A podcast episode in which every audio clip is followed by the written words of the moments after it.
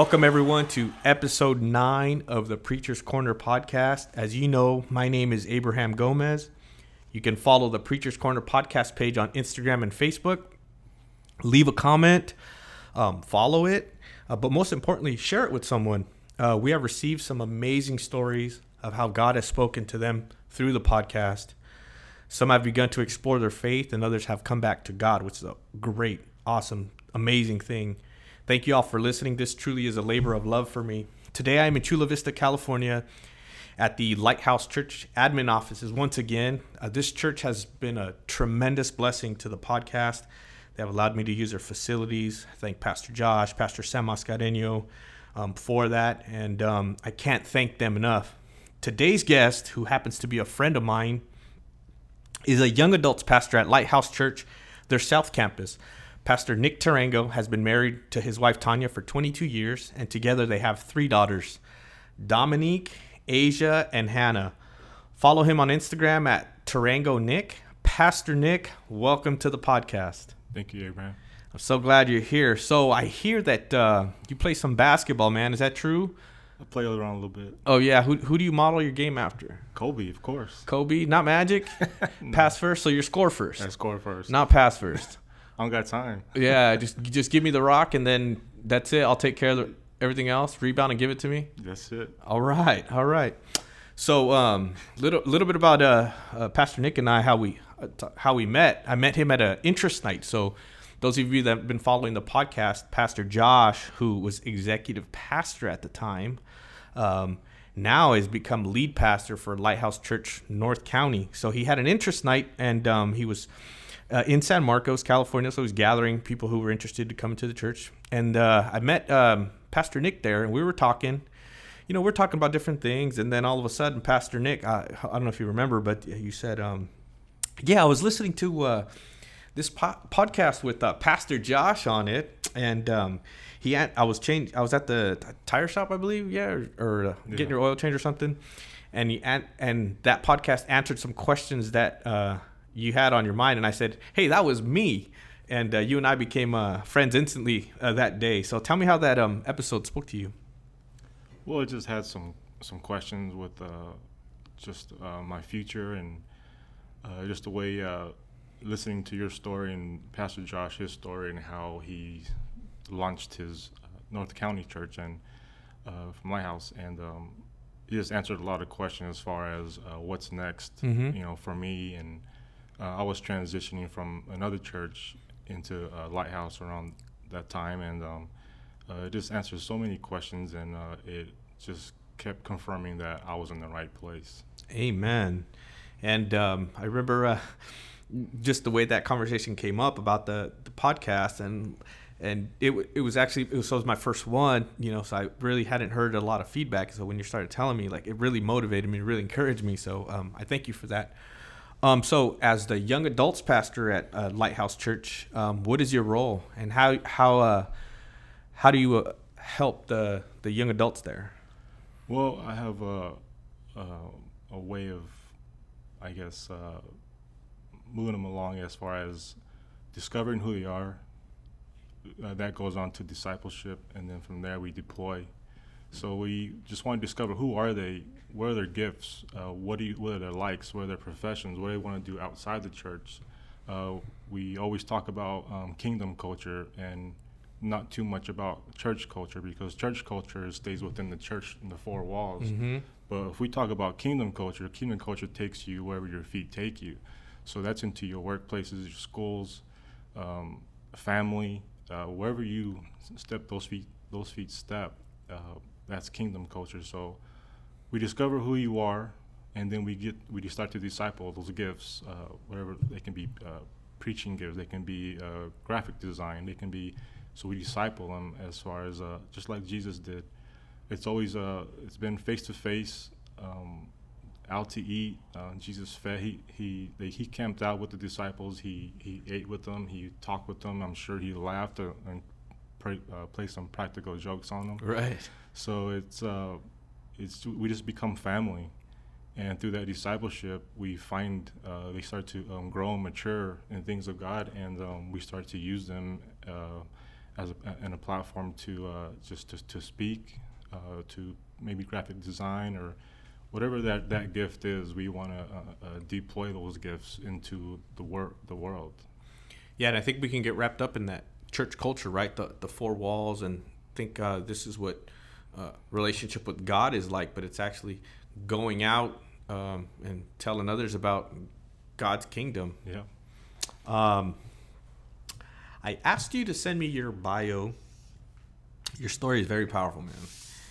Very touching. So you were the last of eleven kids. You're the baby, right? That- Yeah. You're the baby. huh? All right, we can relate. See, Uh, maybe that's why we're good friends, right? Uh, your mom was married three, three times, you said, and uh, you didn't have much growing up. Um, you didn't know your dad. What was that like? Um, when I was young, it was I was a little embarrassed to talk about. Uh, I just didn't want to talk about it. If, it, if, the, if the subject didn't pop up, then I wouldn't want to talk about it. But when it did, I was always uh, very shy, uh, timid, very fearful of.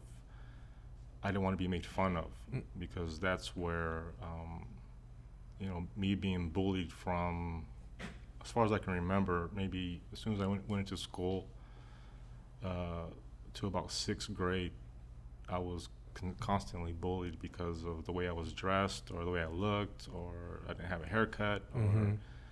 something about my appearance. So it was very easy to make fun of me.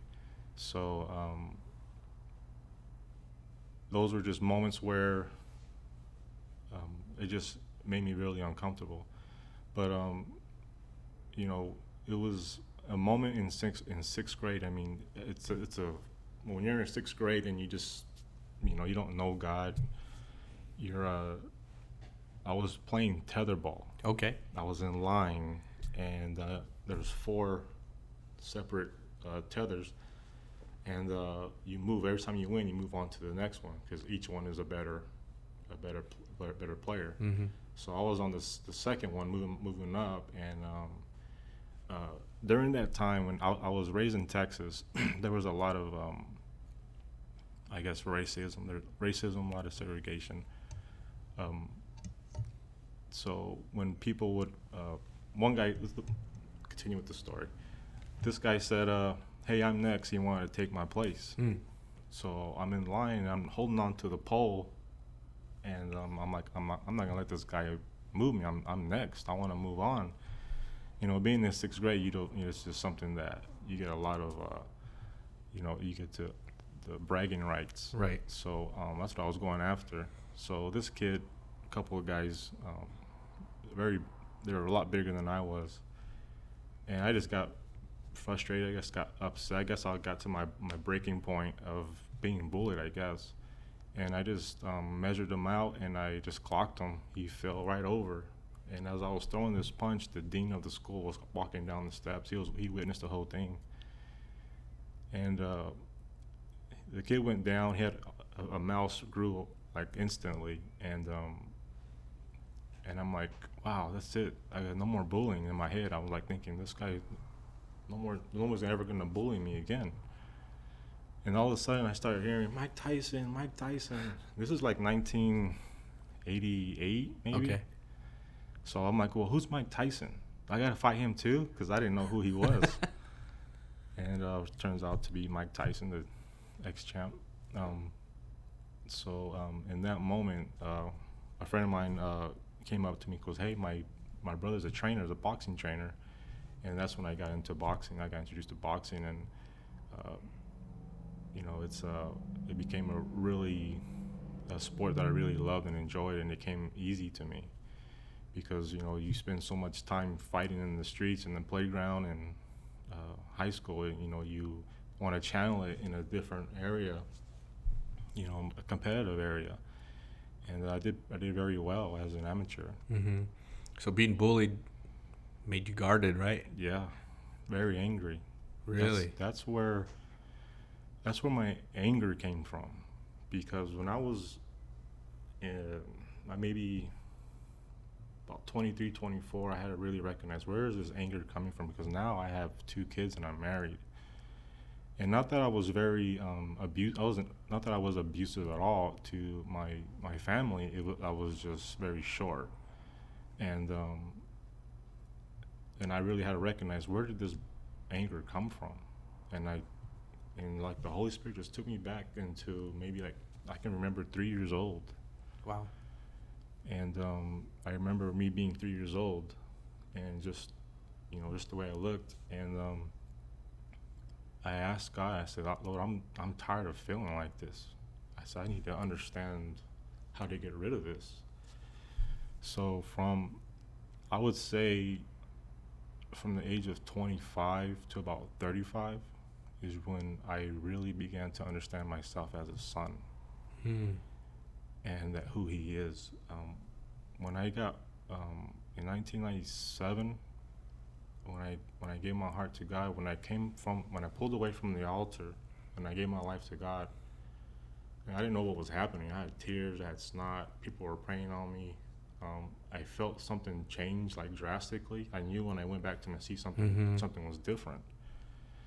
So um, when I pulled away from the altar and started going back to my seat, I heard a voice, and the voice said, "I'm the father to the fatherless." And in that moment, I said, "Okay." Like I knew who this person was, but I couldn't see him. So I'm having this conversation, like, "Okay, I, I heard what you said, and I believe you. Now just help me fix me." Yeah. And um, maybe like two or three years later, I read that scripture. I'm the father to the fatherless. And when that happened, something began to trigger in my heart. And that's, I was about, I was 20 years old when I got saved. So I guess I was about 23, 24 when that really triggered my heart. And it really became, became alive in me. That he is, he is my father. He is what he was, who he says he is. So you felt like, you know, the way you grew up, your family situation, you felt like you were wandering for a good majority of your life, right? Yeah. And you also got like you described in when you were in sixth grade that you got you knocked some kid out. Uh, but you also in in high school, so uh, you got you got kicked out of school. Um, you the the was it the sheriffs came to your class or pulled you out of class or something like that? Yeah, the school security. And, and what happened after you got kicked out of school? What did, what did you do with your life? Where did you go from there? After you know you, your your home situation wasn't you know the best of, of situations. Now you got kicked out of school. Like, what was going through your mind? What did you do after that? The first thing that came to my mind was everything that everyone said about me negative in a negative sense. I believed it. Um, my father was a, a womanizer. That's the reason why my uh, parents divorced. Um, I'm a loser.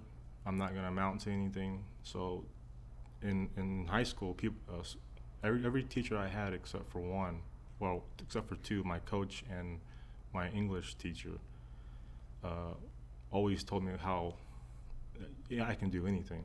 But the rest of the school that I was involved with, especially the school security, always told me I would never amount to anything.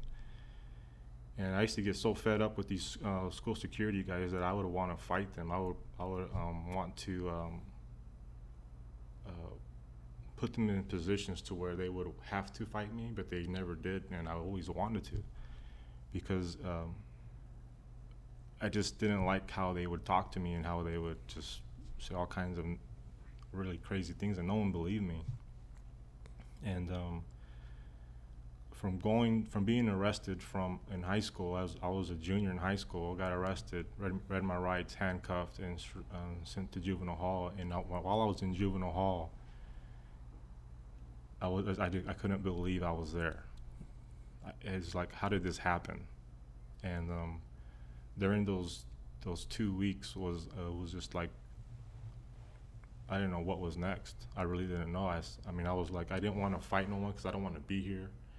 I just really kept to myself. Um, and that's how, and in those moments, um, I was raised, in, you know, a Catholic, so I, I recognize, you know, Jesus. And I, and I prayed my, you know, what I could, what I knew how.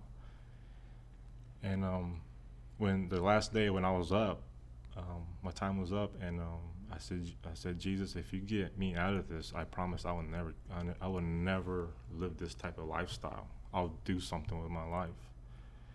And um, I met my wife. We, I got out. I met my wife. I think I met my wife that summer, Okay.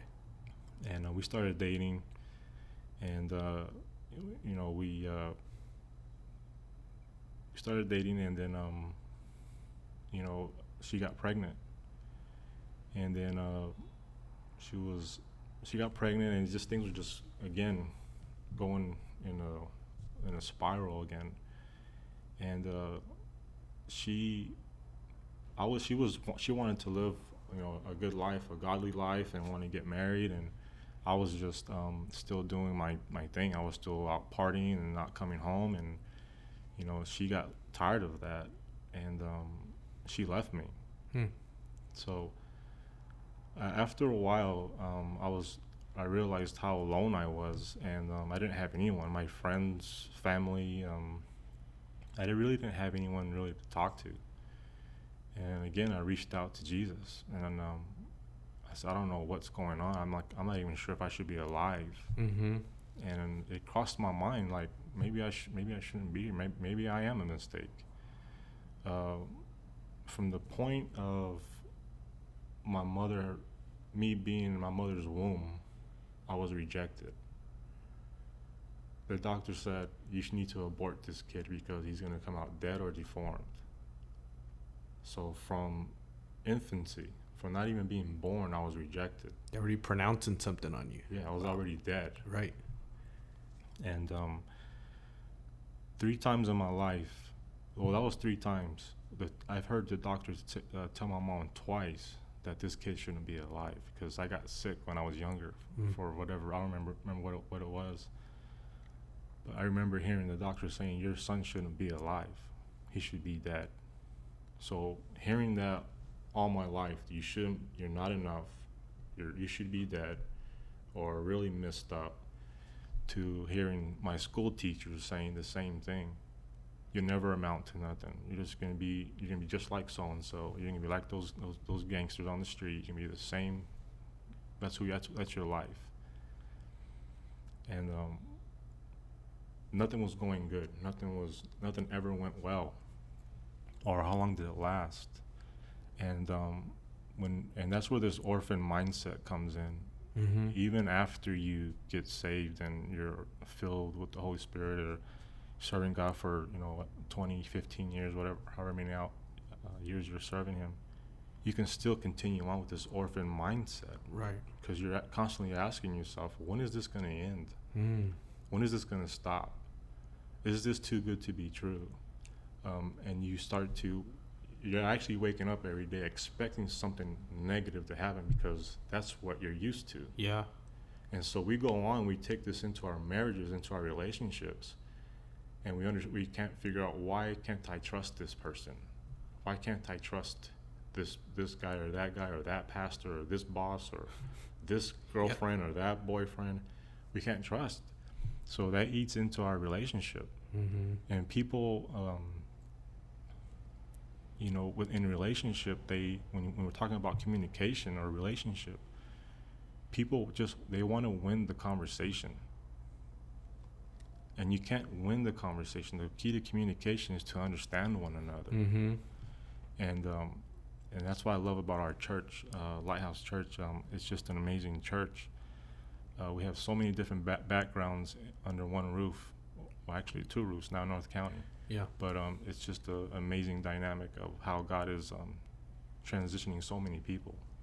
And, and and speaking about church, um, you have an interesting story of how you came to church and why you came to church after, uh, you know, when your your wife was going to church. So tell tell us a little bit about that. Why, right. why did you start going to church? So um, my wife was spending a lot of time at church, and to me, it was just something that's new. You know, like who spends that much time at church? Not even Mhm. my mom spent that much time at church, and she was always at church.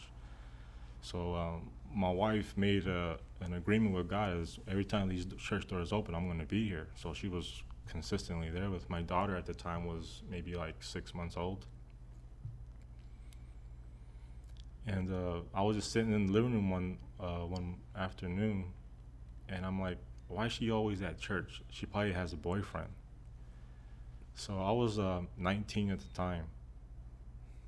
Yeah, I was 19, and um, so I went into the church and um, I uh,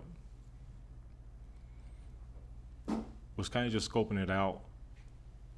And uh, I was looking for her, and I saw her, and she wasn't sitting next to another guy. She was just sitting down. And so, as some of the ushers came up to me, they said, "Hey, uh, we like, would you like the seat?" And I said, "No, I'm good. I'm good right here."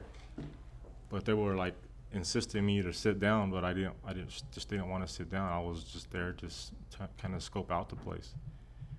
So um, the reason why I went to church was was because I thought that um, my wife had a boyfriend. Mm.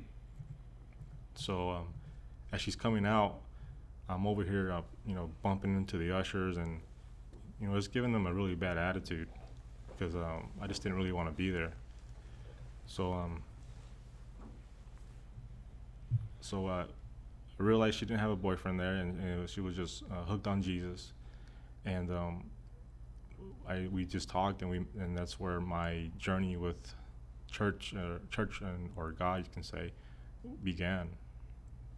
So you thought she had a boyfriend? You were ready to go throw down, and you were gonna have a meeting with Jesus that yeah, day. yeah, You know, it reminds me of that that scripture. You know, all things work together for the good, right? Even if we were up to no good and we had a a different intention, and how God just begins to man, that's amazing. It's kind of it's kind of funny actually, but you know, it, is amazing what God began to do in your heart. yeah, You know, and as I was reading your bio, um, you you said a powerful statement, and um, you said um, that it, during the middle of worship service, um, you asked God this question. You said, "You accept me like this, God." yeah. Tell me what you what was going through your mind when you asked God that question. Well, after about nine months of uh, just visiting the church and just trying to, uh, I guess, looking for that Christian lifestyle that I didn't know how to find and I just didn't know what it looked like. Um, after about nine months of just being con- pretty consistent, uh, going her with going with her to church because at now at that time I'm, I'm saying, okay, I know the problem is me. Now let's just try and work this together, work, work this out, and um, um, let's see what happens. So I was that was one of the requirements. Okay, well you have to go to church. So about after about nine months of going to church and really being consistent, really being intentional, the best I knew how. Um, I just felt this warmness come over me, and I thought maybe they should turn on the AC or something. and um, I was, uh, and I just couldn't. It was made me made me feel really uncomfortable because I was very vulnerable. I was really okay. I began to look at myself and my life, and and I put my hands up, like like up, Yeah. and I said, and I looked down the way I was dressed. You know, baggy jeans and some Timberland boots, and you know, just. Uh, and I asked God. I said, um, "You accept me like this, just as I am, just like this." And I heard him. It's like you can almost hear, see him nod, like, "Yeah, I, I, I accept you." And then, as I'm saying that, she said, uh, the worship leader was singing, Come Just As You Are. And this is back in 1997. Mm-hmm. And, um, and as she began to sing that song, I thought I was the only person in the room at that time. And I looked around, and all of a sudden, these floodgates from my eyes just opened up. And I'm like, What's happening? And then from that moment, I felt this pull from where I'm sitting to the altar and I can see on the corner of my eye that my wife was just kind of like freaking out too, because like, you know, just, I just don't cry. Um, I was very hard, very rough, um, and um, when I was pulled to the altar, um, the lady was singing "Come Just As You Are," and that was my the message to me, and um, and again, um, I had this encounter with God, and, and from that moment, it, hap- it felt like it was yesterday from that moment, my life has been totally transformed Wow. completely. we're going to get into um, a few um, things I, I really want to talk about. And Malachi 4 6 says that he will turn the hearts of the fathers back to the children and the children back to their fathers. Now, you growing up without a father, you know, um, you didn't get to know him. Why is this verse so important to you? What, what does it mean to you? Why is it such a powerful scripture for you? It's my assignment. It's my uh, uh, mandate that God has given me. Um, when I came into the lighthouse, uh, I've been serving the Lord for uh, 22 years now, and um, I was a part of a church for 20 years, or with the pastor for 20 years, and um, you know things just didn't work out, and um, for about a year or so, we didn't have a church. And I was asking God, okay, God, I'm 40 years old now, and I got to start over. I've been, I was so faithful to this person for so long, and you know, now what? And um, it was even to the point where my wife and I thought about moving to Texas and just kind of just getting out of California and just forgetting about church in general. Um, we were just tired of the politics. We are tired of, um, you know, titles. We are just tired tired of the church culture. Right. And um, we really had to sit down and like, okay, what do we want to do next? What do what are we gonna do? And um, we be, we be, we didn't have a church for a year, and we are singing and just praying in our living room. And uh, as a family, my three daughters and my wife, and we're just praying and singing and playing the guitar and just asking God what's next. And in, the, in that moment, God gave me a vision. During that time, God gave me a vision, and in my in that vision, I saw. Um, I didn't I didn't consider them young adults, but they were a younger generation, like but not youth and uh, I saw so many in my house. It was so many in my in my living room, in my kitchen, outside in my backyard. There was just it was just full. Mm-hmm. And I'm like, for for two days, I thought God was saying, was asking me to start a church, but I didn't want to start a church. I thought that was crazy. I mean, I was still I'm still broken and I need healing, and um, I'm like, that's nuts to start a church. And for a couple of days, it was in my head like, I think I'm starting a church and then two days later it's like no guys you're, you're gonna i'm gonna move you on to something different something that you've never done before. In those 20 years i was always with uh, serving in the men's ministry. I was a men's leader uh, helping with uh, marriages couples. That was something that we always done my wife and i. And um, when uh, we came to lighthouse i asked god okay this is my lighthouse is my church now. I'm going to serve under pastor sam. And that's another story with Pastor Sam. Um, what's my assignment? What do you want me to do here? And he was he said, I want I need you to come in as a father mm. and just help help um, mentor this generation. And I said, okay. And that, in that moment, I in those, I remember that again. From the age of 25 to 35, I began to understand as my as who I am as a son because if we don't understand who we are as a son, we're not going to really understand the Father. So um, there's a word that's been, um, it's like a worldwide movement. And um, they say that revival always has a sound. Mm. And this upcoming revival is um, has is the sound of a drum. So I've always heard that and even my wife said that said the same thing and i've always wondered okay well why? Why is it a drum? And for a couple of years now it's just it's always been a question like okay why? Why is it this sound? Why does it sound like this? And it goes back to malachi 4 where um, elijah I, I will send you elijah on this last day and he will turn the hearts of the fathers back to the sons and the hearts of the daughters back to the mothers and that's my heartbeat. That drum is a heartbeat. So, as I um, as, as God has given me this mandate, that's become my my mandate. It's become the, my heartbeat. It's become uh, uh, what I want to see most. I want to see sons and daughters find their rightful place. Yeah. That the, the Spirit of God is, is yearning, creation is yearning and groaning for sons and daughters to be placed in their rightful spots. In fact, when you were talking about, um, it's like the sound of a drum. The word that came to my mind was what you just said, yearning, like a like a hunger to to go back to a place of completeness, right? And if you look at Malachi four, it's a t- there's been a turning away of the hearts. So the question is, what has caused the hearts to turn away? Ab- bitterness, anger, you know, resentment towards our authorities or elders. Why does the scripture paint it in that in that way? Well, the fathers give identity, direction, healing, restoration. They put a ring on your finger. They put a coat all over your back. As Luke goes back to Luke 15. They should have stoned his son about the prodigal son. They should have stoned him.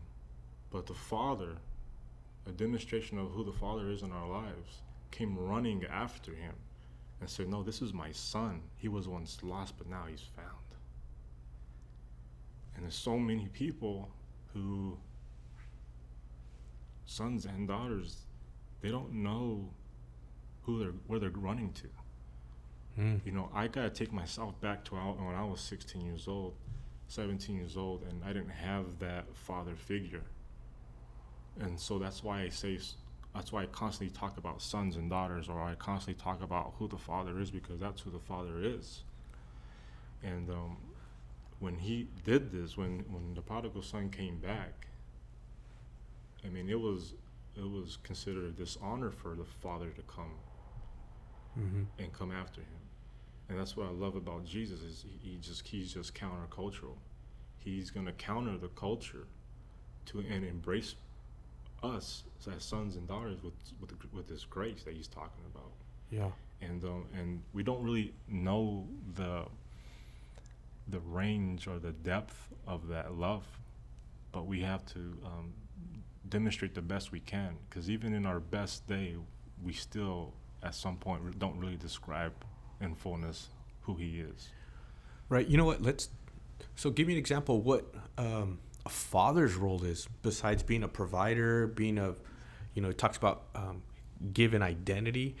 Um, tell tell us a little bit about you know that. Give us an example what a father should be because there's people that are listening that perhaps don't even have the idea that they they even have children and don't have the idea what a father really should be besides like a provider and protector but talk about identity talk about affirmation what um, the importance of a father that's a good question when my oldest daughter was in start was she went from sixth grade into seventh grade which is junior high I really began. I, I was really, I was really afraid because I knew she's going to enter this stage where boys are starting are going to get involved now, or they're going to want you know to talk to her or you know, and I just wasn't having it, and I was very stern about it because I didn't understand it. I was fearing it, and the best way I could, uh, the best way I could, uh, uh, I guess, put into words is I wanted to control it so control comes from fear, mm-hmm. and um, and I was con- wanted to control it because I didn't understand it. So um, I went to go pick her up one afternoon, and um, I asked, I said, God, I don't know how to raise, I don't know how to do this from junior high. I don't know what to do. Yeah, because you didn't have a model for that. And I'm like, what's going on? Because I, all I could think about was when I was in junior high and when I was in high school and the things I did. So um, I heard a clear voice again. He says, "Take her on a date." And I thought, I said okay, but I felt I thought it was kind of weird. Like well, that's weird. And um, take her on a date, get dressed up, and I even saw the image of where I was supposed to go. And uh, we went out, and we started. I go, Dominique, get dressed. We're gonna I'm, I'm, taking you on a date. And she got all excited. I mean, just the expression of a little girl, like, I'm going on a date with dad, mom, you know. And, uh, and then my other two daughters, they saw that, and then they I had to take them on out on dates, and it became uh, something that's uh, normal in our home. But on those dates, you know, we talked about all kinds of things. Um, stuff. Uh, we talked about boys. We talked about sex. We talked about um, as they got older. Um, they're 23 and 21 and 17 now. But whatever the, I didn't respond. I didn't. I didn't bring up a conversation until they asked a question. Mm-hmm. Because as they got older, the questions began to change, began to shift. And um, in those moments, they just wanted. They just wanted me, wanted me to talk about them and how nice they looked and who they are and what I'm doing at work and do I like my job? And it was just very um, easy questions. But as they got older, that's when we started talking about all kinds of other things. And and and I want to encourage a lot of people: don't be afraid to talk about um, sex with your kids, because if they don't hear from you, they're going to hear from someone else. And um, as parents, we are able to um, give sound doctrine and um, create boundaries and um, support especially in this time.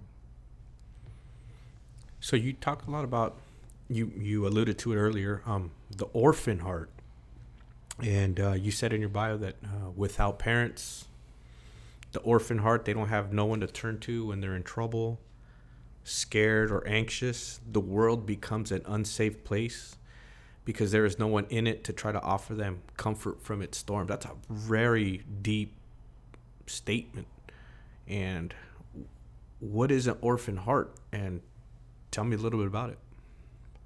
An orphan heart you again you don't know what's happening next. You believe that your your your your turmoil that you're in now you think it's going to last forever you're never going to have the right job you're never going to have the right make, right make the right money you're not going to um, there's never going to be enough and so um, these were the mindsets that I had growing up, and I, and I even take, took these, um, taking these um, thoughts into my marriage. Hmm. And that's why I say between the age of 25 and 35, I say it again, I really had underst- I really had to understand myself as a son and what that really meant. I'm a son before I'm a pastor. I'm God's son before I'm a father. I'm God's son before I'm a husband because this relationship has to be um, the best relationship that above all other relationships because when this when this when your relationship with Christ is is right and is healthy, then the other relationships will be uh, will come into play, and um, that's part of um, understanding who you are, and that goes into identity, and really allowing um, yourself to re like this is what God's word says. Now I'm going to apply it, even though I might not believe this or maybe this is not for me right now.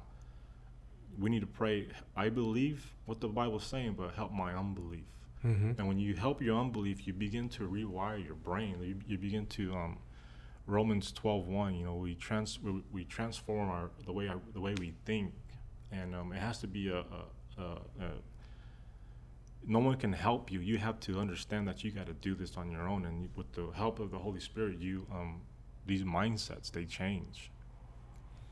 The, the orphan heart it's a it's a lonely isolated um, feeling. So tell me a little bit more about that as you were growing up because you reference to it and it's uh, and I can hear I can hear you as you know a lot of things that you went through because there's some people that are going through this right now that don't want to talk about it why is it an embarrassing is it a shame why don't people want to talk about hey I have my heart is I feel so empty so alone lost. I don't have, you know, someone that can cover me, and guard me, protect me. You know. Yeah. Well, there's so many. That's a really broad question. Um, sometimes, as parents, we can teach fear. Hmm. We can. We're teaching what we've grew up with without being healed. So if we're fearful and we're have this orphan mindset, we're unknowingly teaching our children the same thing. And then our children are saying, Why am I thinking like this if Jesus is my father, if, if Jesus is my my all in all, and why why would I be thinking this? And well, my dad is a pastor, and still I'm thinking like this, or uh, I'm a leader in, in, in this church, but I'm still feeling like this. Why? And then it eats them up inside. They Mhm. become confused and sometimes even rebel because of the, all the confusion, the frustration.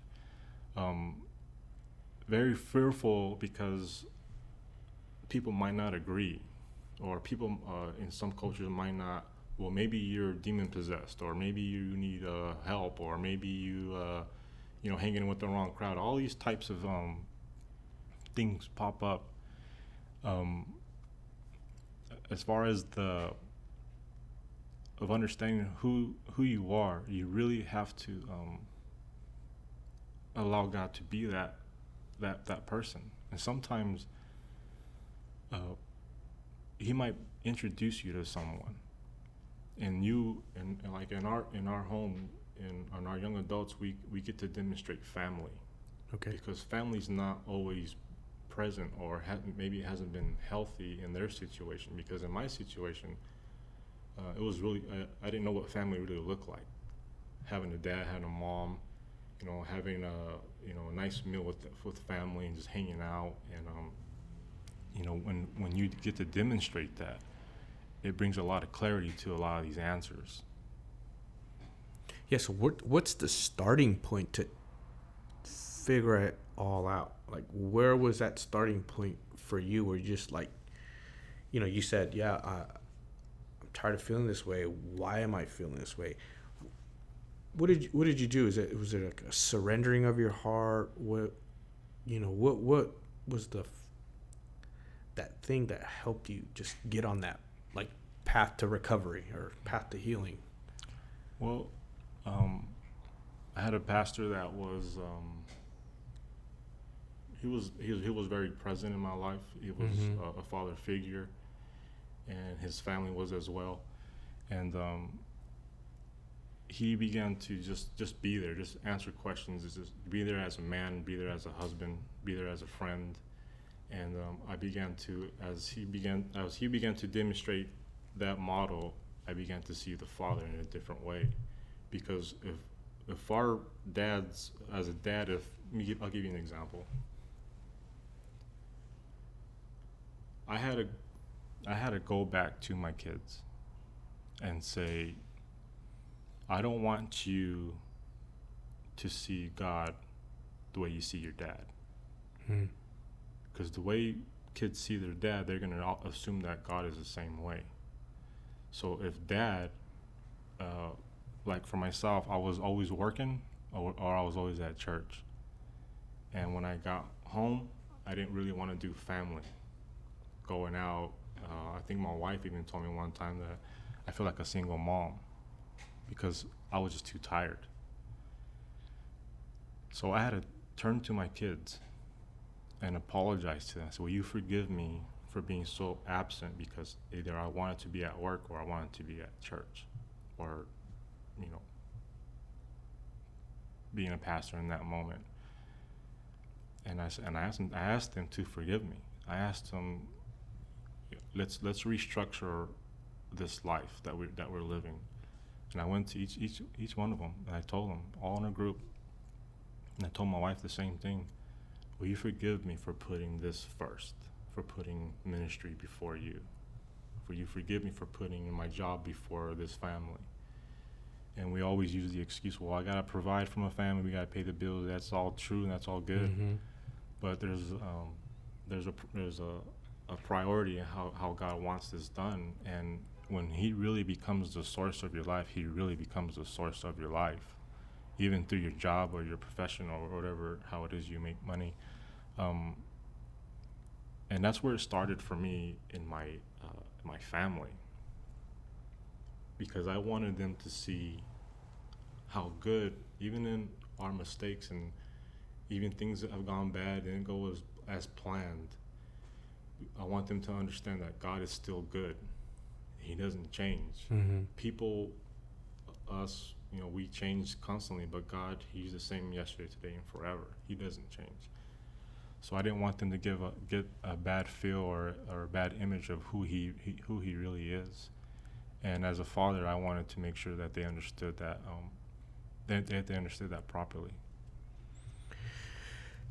you know, it's interesting. Like in the, I'll say in the Hispanic culture, but I'm sure it's every you know other cultures too, where you know, fathers come and they provide. You know, put a put a roof over our heads. You know, so we can and we have uh, food on the table, and you know, that's their you know perhaps they're growing up they didn't receive a whole lot of love and attention and affirmation you know and you know my uh, for instance my father he he's he's very um, to himself. He's not very expressive you know. So growing up i was like what does my dad think about me? What does he feel about me? And you know and i would you know harbor a little bit of like resentment or like being like why doesn't my dad like like talk to me or tell me these things? You know? It took a while for him to even be able to say i love you to me you know? And then i when he started telling me about his story his upbringing you know had a harsh like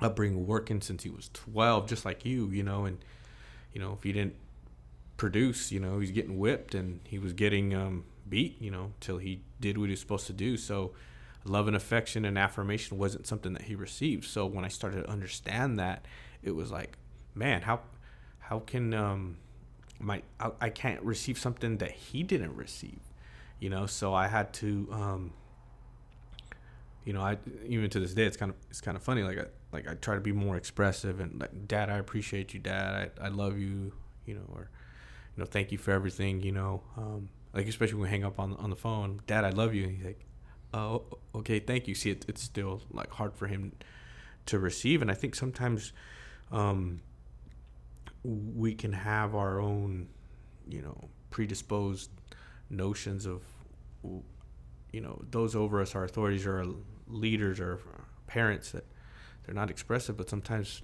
they might have gone through a hard childhood that you know um, they didn't receive something. So now it's just we turn our hearts away right from the father just like the, the scripture says so it, it's it can be a very touchy and hurtful thing you know we we struggle with identity and security how can somebody find their identity and security. How would you go about telling your young adults how to find their identity, how to find their security? Jesus said something very important, and it's something that I live by. Jesus said, If you don't see me doing what the Father is doing, then don't believe me.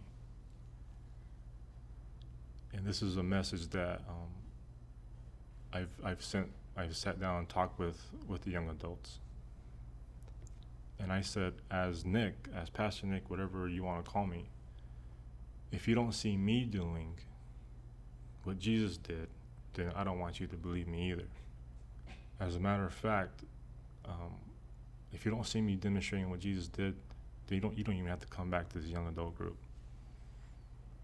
And what I did with why why I was saying that was I wanted them to trust God, mm. not necessarily Nick. And um, through me demonstrating what Jesus did and how he loved and didn't judge, and he created a safe place. Uh, in that safe place, there's no um, there's no fear. You get to be your true your true self without any judgment, because fear brings punishment. It, it, is, it expects some type of punishment. Mm-hmm. So I wanted to bring set that um, that safe place up to where you know what you can talk about your father, how he left, or you can talk about your father on how he uh, uh, committed adultery, or you can talk about your father who's present, but he's not really there. You can talk about your father who's who says who's never told you or affirmed you and says, "Hey, I love you." He's never said that, but he's present. So how do we uh, change that format? Well, it's like um, when walls are built, like any type of wall, and the more it set, the longer it sets in the sun, the more, the longer it, it, gets like very hard, and it, can very, it's very consistent. That's mm-hmm. why when when uh, Jesus said, "He is without sin, cast the first stone," and they all went away from younger to older. So as we get older, uh, it's very hard because it's been about 60, 70 years of having the same mindset. And then we get saved and we're trying to save or, or help our parents through this process. I think you just saying "I love you" is is chipping away at those at that wall. Uh, being able to say um, "I forgive my dad" is another chip on the wall. Mm-hmm. And another, another another way to say to look at it is, I know my dad didn't grow up, you know, with with God and have a Christian home. He might have grew up in a crack house. He might have grew up in a single parent lifestyle, a foster home, group home.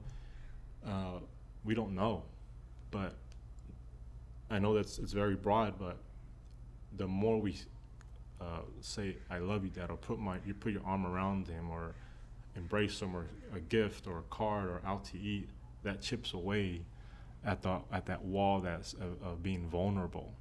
Mm-hmm.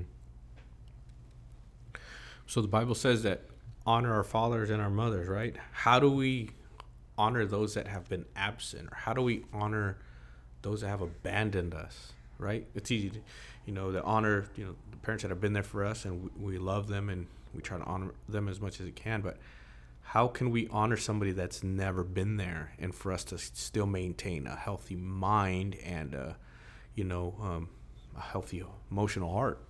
Well, with me, I I'll speak right out of my experience. The first thing that had to come was forgiveness. And as I forgave him, like my dad, I called him. Let me see. The last time I saw him, I was 13.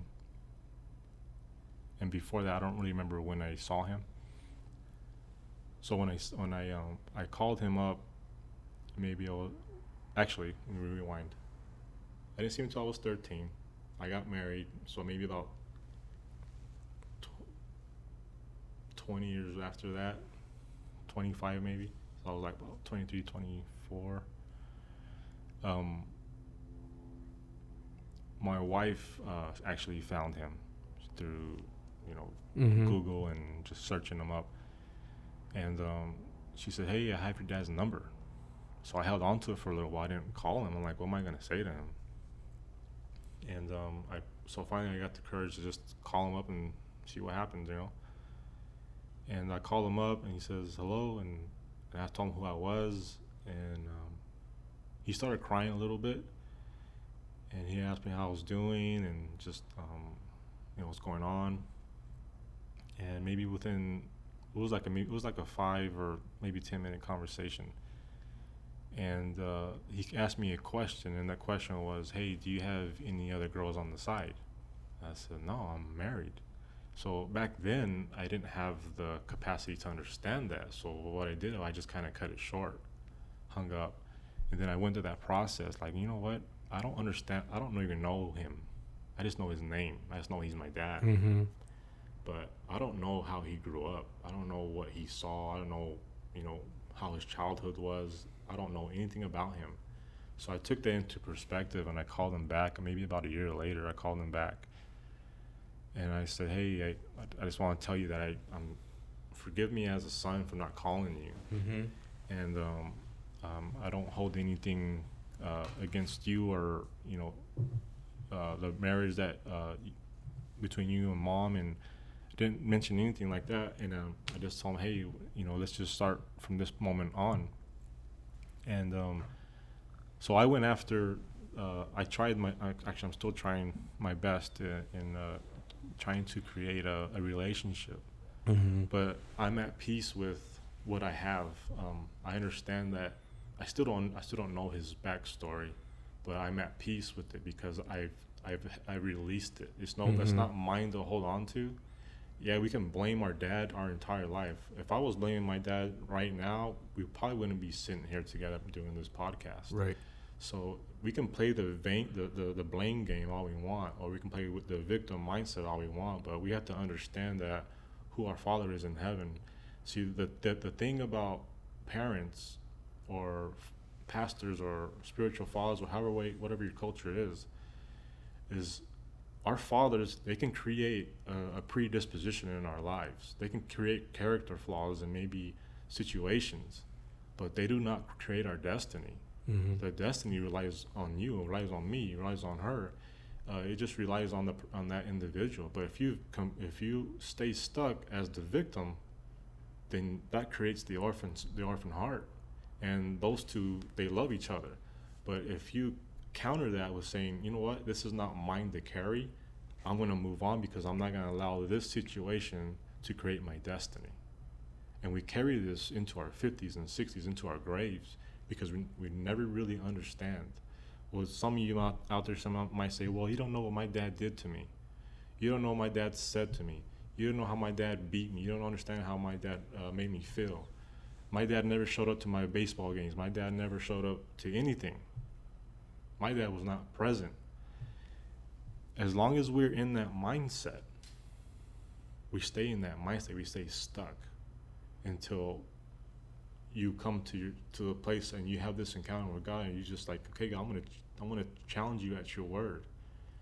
That you are the father to the fatherless that you are our father, that um, I'm no longer a slave to this mentality, but you've adopted me. And since you've adopted me, I can claim my rightful inheritance as far as Roman 8 is concerned. Mm-hmm. So as we, this, the mature, um, we have to, and I say all this because that's what I went through. Yeah. I, I walked it out and it was really hard because on Father's Day, I mean, I was, you know, celebrated, but I didn't have anyone to celebrate. As a matter of fact, the word dad or father has never come out of my, my mouth towards my dad. And it never really has at all. So um, to even just say that word, I, it, it's foreign to me uh, if, if I allow it. But I have a father in heaven who has really become my dad. He's really become my father figure. He's really been, he's really has, has helped me and helped me to be understand as a, who I am as a son and demonstrate fatherhood to the person in front of me. So God was preparing you for your call. You're you're described as a uh, spiritual father to to some to your um, young adults group and and this doesn't just apply just to young adults because there's a you know adults that have been carrying this their whole life and don't know how to um, understand what's going on with them, right? That there's that empty emptiness, that void, uh, that thing. So God has been orchestrating your life for a long time. It ain't amazing how God just prepares you for your call. Yes. And so, talking about fathers, my dad was an evangelist, right? I remember growing up, we'd go to Laguna Beach and Saturday nights. I remember setting up the chairs and tables and you know that's what he was doing and then something happened i never knew stopped and it's almost like he became a shell of himself he just kind of shut down and you know perhaps he's carrying some wounds or you know and i love and I respect my father and i've picked up that mantle that he left and you know i've gone through my journey. I've gone through a lot of things. And isn't it amazing how God just orchestrates everything to prepare you for your call because you know what it's like to lack, right? And then when you see others lacking, you have that compassion, that mercy. While, as we talk about church culture, judges, you know, punishes, but kingdom culture, spirit, God, we love and embrace it, it's amazing how um, God just orchestrates everything. In the scripture, if any man be in Christ, he is a, a, a new new person, new creature. Yeah. You're talking about changing mindsets, check, changing your your heart, um, changing your your your perspective. You know, sometimes we just think, well, just you know, it means just changing our ways. No, it's it's a renewing of, of our mind because our true identity is we've we've placed it in in others and not in God, right? Or what others did to us, what didn't do to us. And um, I, man, I, I, I feel your heart. I feel um, the Father Spirit in you. You're a, revivalist. You describe yourself as a revivalist, someone who revives and restore. And so, without giving names, um, share some of the testimonies um, how you have helped others in your in your ministry a little bit. I love that question. revivalist is someone who can say who can look at a valley of bones and say, "Can these bones live?" Mm-hmm. If, if God before me, who can be against me, right? So the answer is always going to be yes. So there's so there's there's countless people, I mean, so many, to where as far like your situation with with your dad, we have so many uh, young men who are building their relationship with their fathers because they understand who the father in the Bible is, and they can uh, come back with healing and forgiveness, and talk about just everyday life. And one of the things I, I tell tell him, I said, don't talk about church if he doesn't if he doesn't if he's not, you know, saved and just talk about life, talk about school, talk about his life, talk about jobs, take him out to eat, give him give him a gift. If he's pushing away church, is there's a reason. Mm-hmm. So just demonstrate Jesus. You don't got to talk so much about Jesus. And um, and just in this demonstration of them walking out what Jesus did and just showing love and having that um, keeping your love on uh, and not turning it off t- when you hear uh, you know a negative remark or something about you know their moms or whatever. Uh, keep it keep that relationship healthy and, and I tell them um, communication is not about winning the conversation it's about understanding one another. Mm-hmm. and un- get to get to know your dad and understand who he is and his childhood and his lifestyle and you know his perspective on things and share yours. Even though even if he doesn't agree with it just share it anyways and just say hey this is what i think of it. But you know in a loving way um, so many um, people who are like hidden don't really don't really feel that they have anything to give uh, I went to school and this is my job and this is what I'm doing. That's it. I'll serve here and there. But wait a minute, you have a gift to teach. You have the gift to speak. You have the gift of prophecy. Let's let's um work out these gifts. Well, how do we do that? I said, well, let's just go. We have um home our our connect groups. Uh, we call them tribes, and um and that's in in that little in our home is where we you know get to demonstrate uh, that you're speaking tonight or what did you sense in the room or is god speaking to you in, in this way? Um, and that's how we pull out what's inside of them. Mhm. it causes them to re- really recognize and really understand okay what is what does this really mean? Um, so when they do it when they do it in, this, in the small places then we prepare them to do something uh, the same thing but in a, on, a, on a different stage Romans chapter 8, verse 15 says, He has given us the spirit of adoption where we can say, You are my father. How, how can we find acceptance and a sense of belonging in God? we have, it's really um, i believe it's family Mm-hmm. people have a hard time doing family because it's, it's not something that's common.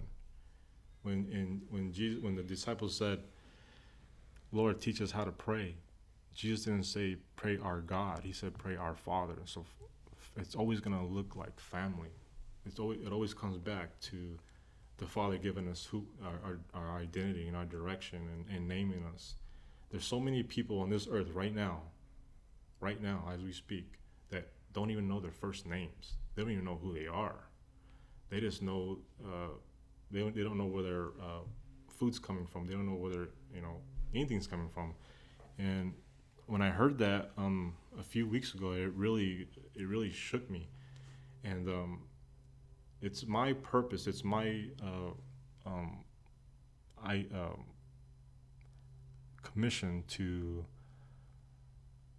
speak to these dry bones and pull out destiny, pull out this creative, who they are, whether it be, uh, it can be from uh, school, college, what college they go to, to what profession are they going to choose, to uh, what ministry are they going to serve into next, or are they going to speak into? So it, it's a big variety of things. And uh, as long, uh, when we say kingdom minded, then we're, it, it stays it stays broad. Mm-hmm. So we get to demonstrate the kingdom of God and call out this destiny, call out, speak to these, say, hey, know, you're not a failure. this is what God has called you to be. This is what He wants from you. Guess what? You have this gift. Now let's demonstrate this. Let's work on this gift. And we always start small, because uh, you know, for obvious reasons, um, always start small because the um, I want to build their um, their confidence. I want to say, hey, that was easy. Let's try it again, and let's try it again, and let's try it again, and then they start to perfect uh, their giftings. Mm-hmm.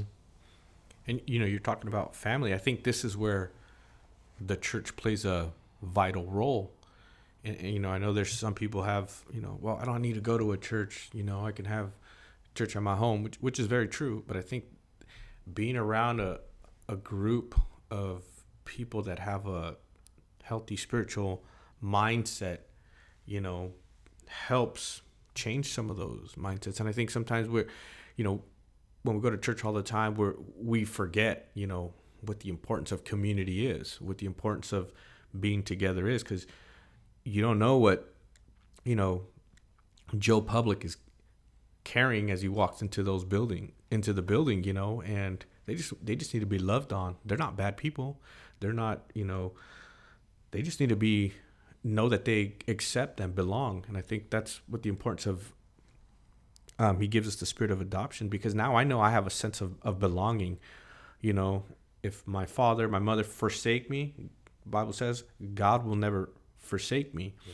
And you know, it's I, as I lead our, our our music group at at my church. You know, I told them, you know, on Father's Day, some this day may be hard for you, you know, especially you know, as they celebrate the fathers, you look around and you know you have no, you know, like you're talking about, no nobody to celebrate, but you know, your heavenly Father is there for you, and God has allowed all these things to happen because He wants to build you and make you and form your identity in Him, and one day all this pain, all this struggle, all this hurt that you've grew up with, lack of identity, lack of affirmation, there's going to be a young person that is going to go through the same thing. You're going to be able to spot it and you're going to be able to provide what they need spiritually, change the course of their lives. And it's, it's, it's amazing how God just uses all our, all our issues, all our negativities, all our hurts and pains to, to bless others. Right. And, uh, we're going to be wrapping up here. Um, but I did a little bit of sleuthing here, and uh, I, I, just want to read something to you that somebody had shared with me about you, and um, it's, very, it's, very touching. And I, I, I, just want you. To, I say this because I want you to know and realize how you're impacting people.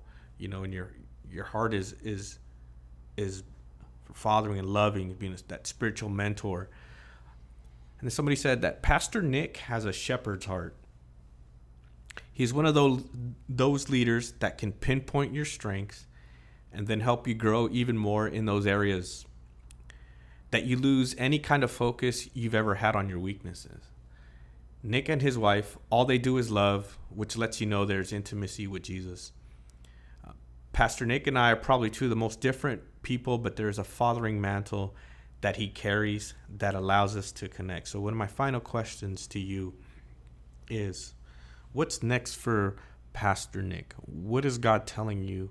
What do you feel God's Spirit leading you in this next season of your life?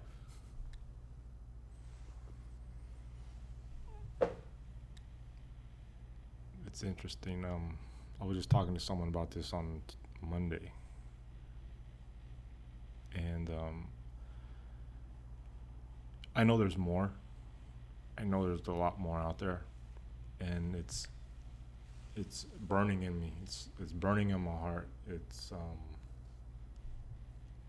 but um, one thing that's I can feel is God's harness, and that harness is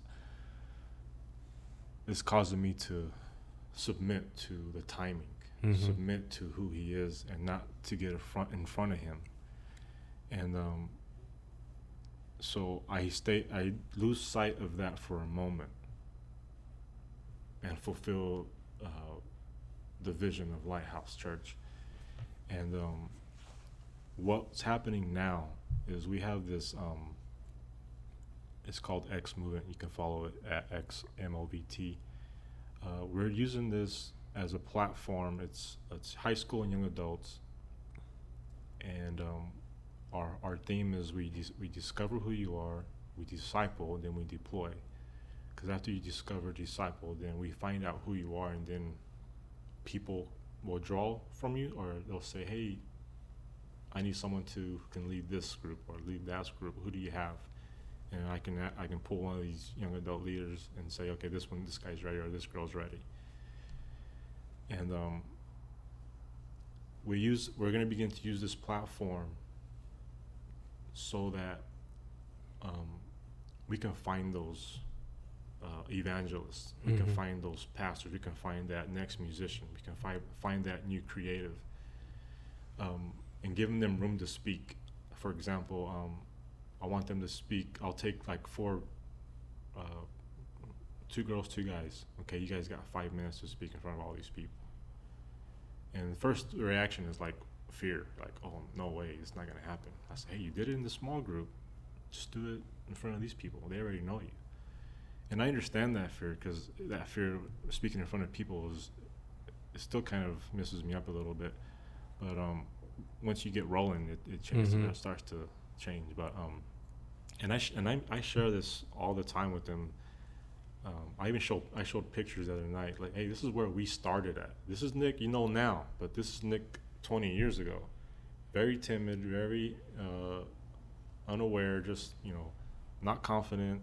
But now there's Nick now. So it, it just it is a process, and Mhm. we can't forget the process, and we have to in, even even enjoy the process because in about 20 years you're going to be talking about these things. So we're using this as a platform to for them to demonstrate what God is doing through them, and they can show their friends like, "Hey, I'm speaking at this place, or I'm gonna play the drums, or I'm singing, or I'm Mhm. leading worship, or I'm doing sound, or I'm doing the production, or the lights, whatever it is. I get to do this at this place on a bigger stage. So, and that pulls out um, uh, all those things that they think think they had, and it builds confidence. And when you get God confidence, it changes everything about your life because now you have confidence to go into your workplace and into the Mhm. schools, and you get to demonstrate a healthy way of living as far as being a Christian. And um, you're not afraid. Uh, you have to, you recognize that you're constantly, as Jesus is with you, next to you, the Holy Spirit is with you.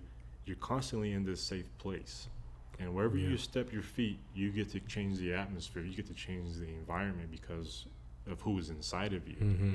So as you con- are constantly aware of uh, you being in a safe place, you you con- you always know that you have your your best man in your corner. His name is Jesus. Amen. So as as we do that, um, uh, we're not gonna have to look for them to see who's gonna speak next. I believe if we do this right, they're gonna come to us and say, "Hey, I have this gift," and we do, we get to develop these gifts and um, just work with them. Yeah. So it's like on the job training, you know. It's, Mhm. on- once we get, we discover who they are and the direction they're going, uh, we begin to disciple that and then take it to the next level. Yeah. So two more questions, and then you give us the benediction and pray us out. Uh, the first one is so those that didn't have a model of a of perhaps a father or a mother, you know, um, were abandoned or you know were orphans literally. Um, what are some of the red flags to watch out for when it comes to like dating or um, get into relationships or friendships that are easy to fall in when you, you know, come from that background. Uh, um, one of the main things that pops out is just the way they speak, the way they carry themselves, uh, very isolated. Um, I always tell um, high schoolers or uh, young adults before you enter different relationships with boys or girls, um, make sure you understand who you are. Make sure you create those boundaries and know yourself. Mm-hmm. Sometimes we um, we ask God to forgive us. We ask people to forgive us. We even I, I even tell you, hey, will you forgive me? But sometimes when in this healing process, we forget to forgive ourselves. And when we forget to forgive ourselves, that's when a lot of um, I can't do it, or depression, or isolation, or they fall into certain traps. Whether that trap could be um, uh, pornography, or it can be hanging out with the wrong group, or it can be uh, whatever that is, it, it is they they'll kind of lean on it and just uh, to find their strength uh, again. Mm-hmm. My last question is what word of encouragement would you give to somebody that went through something similar as you? I would tell him or her that God is good. He's always good, He doesn't change. We have to learn to forgive and really understand the, the big picture of what, what really happened. What, what, why, why am I feeling like this? And forgiveness, again, it, it plays a big part because if you can't forgive, it's, um, it's so hard to move on. Uh, forgiveness starts starts a, a, a starts to clo- uh, starts to the beginning stages of uh, of just finding closure. And um, when we forgive, then we can move on to the next step, and that next step is just uh, healing, inner healing, all those thoughts, all those mindsets, um, what used to be, and um, just getting past that. Amen. Pastor Nick, it's been a pleasure and an honor to have you on the podcast. And I really appreciate you. appreciate your friendship, your words of encouragement, and I appreciate you sharing your heart. Would you would you bless us? Would you bless the people? Father, we just thank you. We thank you, we love you, we honor you. Lord, I pray that you would penetrate the heart of every listener.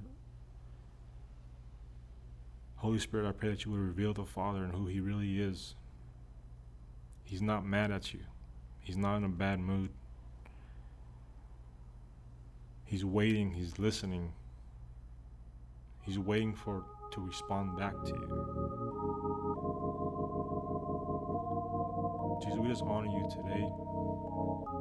We just ask that you would just just pour out your love on us right now. we thank you for this podcast. Thank you for Abraham, Lord, and all that he's doing. Just trying to reach people, Lord.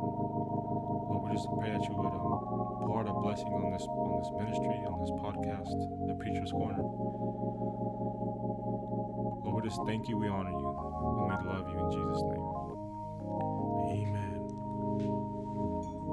Thank you.